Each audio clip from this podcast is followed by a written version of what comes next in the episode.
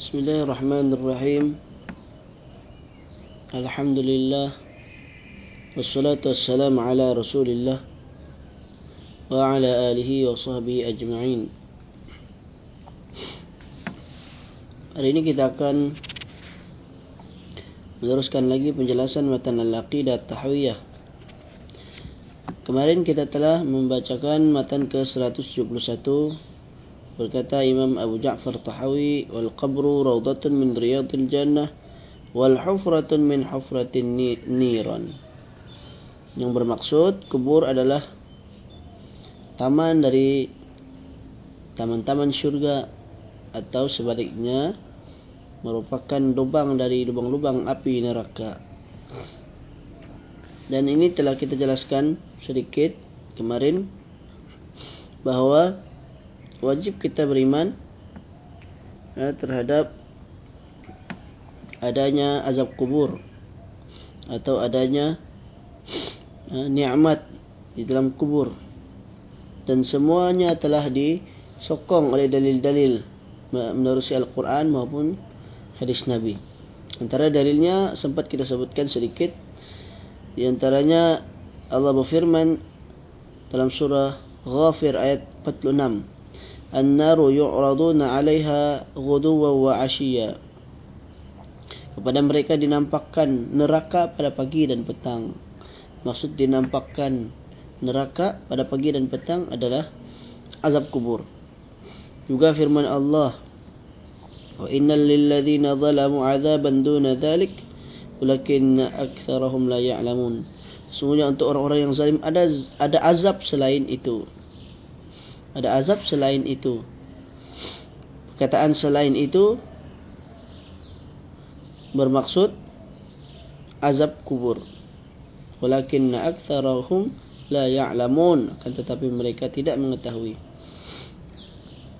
Ada juga pendapat yang mengatakan yang dimaksudkan azab yang lain adalah azab yang bermaksud azab berupa pembunuhan, ditawan, diambil jizyah dan lain-lain lagi.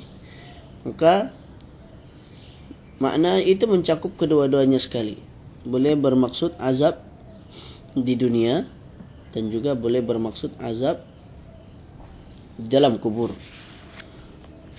Dalil lain lagi tentang adanya azab kubur, Allah berfirman, "Walanudziqannahum minal 'adzabil adna dunal 'adzabil akbar la'allahum yarji'un." Walanudziqannahum minal 'adzabil adna dunal 'adzabil akbar la'allahum yarji'un. Surah As-Sajdah ayat 21. Sesungguhnya kami merasakan kepada mereka sebagian azab yang dekat sebelum azab yang lebih besar di akhirat. Mudah-mudahan mereka kembali ke jalan yang benar. Maksud azab yang dekat itulah azab kubur. Sedangkan maksud azab yang lebih besar itulah azab di hari kiamat nanti. Itulah beberapa dalil ya, yang ada di dalam Al-Quran penetapan tentang adanya azab kubur. Manakala di dalam hadis-hadis juga telah mutawatir penetapan akan adanya azab kubur. Dalam Sahih Bukhari dan Muslim, ketika Rasulullah sallallahu alaihi wasallam melalui dua buah kuburan, maka baginda bersabda, "Innahuma la yu'adzaban wa la yu'adziban wa la wa la yu'adzabani fi kabir, amma annahu kabirun aw bala innahu la kabir."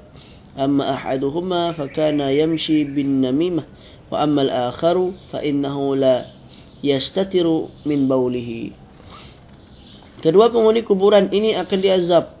Ha, Sedang diazab. Dan keduanya diazab bukanlah kerana perkara yang besar Bukan pasal dosa besar. Atau Bahkan memang dosa besar. Artinya ada Ada Ada keraguan di situ. Disebutkan ha, Oleh perawi. Sama ada bukan bukan dosa besar ataupun memang dosa besar. Antara dua. Adapun salah seorang dari keduanya suka uh, menyebarkan uh, namimah. Namimah ni apa? Uh, mengadu domba. Sedang yang lain lagi maksudnya ada dua orang, satu kerana suka namimah dan yang kedua yang satu lagi suka tidak membersihkan kencingnya. Ha, dia tidak membersihkan kencingnya. Ada yang mengatakan maksudnya tidak membasuh kencing. Ada juga yang mengatakan maksudnya uh, sambil lewat dalam membersihkan kencing. Maksudnya tidak betul-betul membersihkan kencing. Maka sebab dua perkara yang kecil ini kalau kita baca sekali lalu bukan dosa besar. Kan? Tapi namimah itu boleh jadi dosa besar kerana ianya ada disebut di dalam uh, Al-Quran. Okey. Nah, ada lagi hadis-hadis yang lain yang serupa. Hadis riwayat Bukhari dan Muslim menunjukkan bahawa adanya azab kubur. Dan juga yang paling penting sekali mungkin di antara kita ada yang mengamalkan doa memohon perlindungan dari empat perkara sebelum kita memberi salam dalam solat. Itulah doa yang tidak pernah ditinggalkan oleh Rasulullah sallallahu alaihi wasallam nabi kita memohon kepada Allah dengan doa A'udzu billahi min azab jahannam wa min azabil qabr wa min fitnatil mahya wal mamat wa min syarri fitnatil masiihid dajjal. Ha, ada banyak lafaz lah. Di antaranya Allahumma inni a'udzu bika min azab jahannam wa min azabil qabr wa min fitnatil mahya wal mamat wa min syarri fitnatil masiihid dajjal. Hadis itu riwayat Bukhari, uh, riwayat dalam Bukhari dan Muslim dan juga riwayat Tirmizi. Uh, lafaz a'udzu billahi min adzab jahannam wa min adzabil qabr wa min fitnatil mahya wal mamat wa min fitnatil masiihid dajjal. Ini lafaz riwayat Imam At-Tirmizi. Yaitu ya Allah aku memohon kepadamu perlindungan dari azab jahannam, api neraka dan daripada azab kubur dan daripada daripada fitnah kehidupan dan kematian dan daripada fitnah al-masih ad-dajjal. Al-Imam Al-Hafiz Ibn Rajab menyebutkan di dalam kitab beliau uh, Al-Ihwal Al-Qubur Wal-Ahwal Ahliha ila yaumin nusyur Beliau menyebutkan banyak perkara yang luar biasa tentang azab kubur ini. Begitu juga Imam Ibn Al-Qayyim Al-Jawziyah dalam kitabnya Ar-Ruh sangat banyak riwayat menceritakan uh, yang berkaitan dengan uh, dengan azab kubur. Maka perkataan Imam At-Tahawi dalam matan yang ke-170 sebelum ini sebagaimana khabar-khabar yang telah datang dari Rasulullah ini kerana apa yang ada di dalam kubur berupa nikmat atau azab semuanya termasuk perkara yang gaib. Maka kita tidak boleh menetapkan kecuali apa yang dibawa oleh dalil.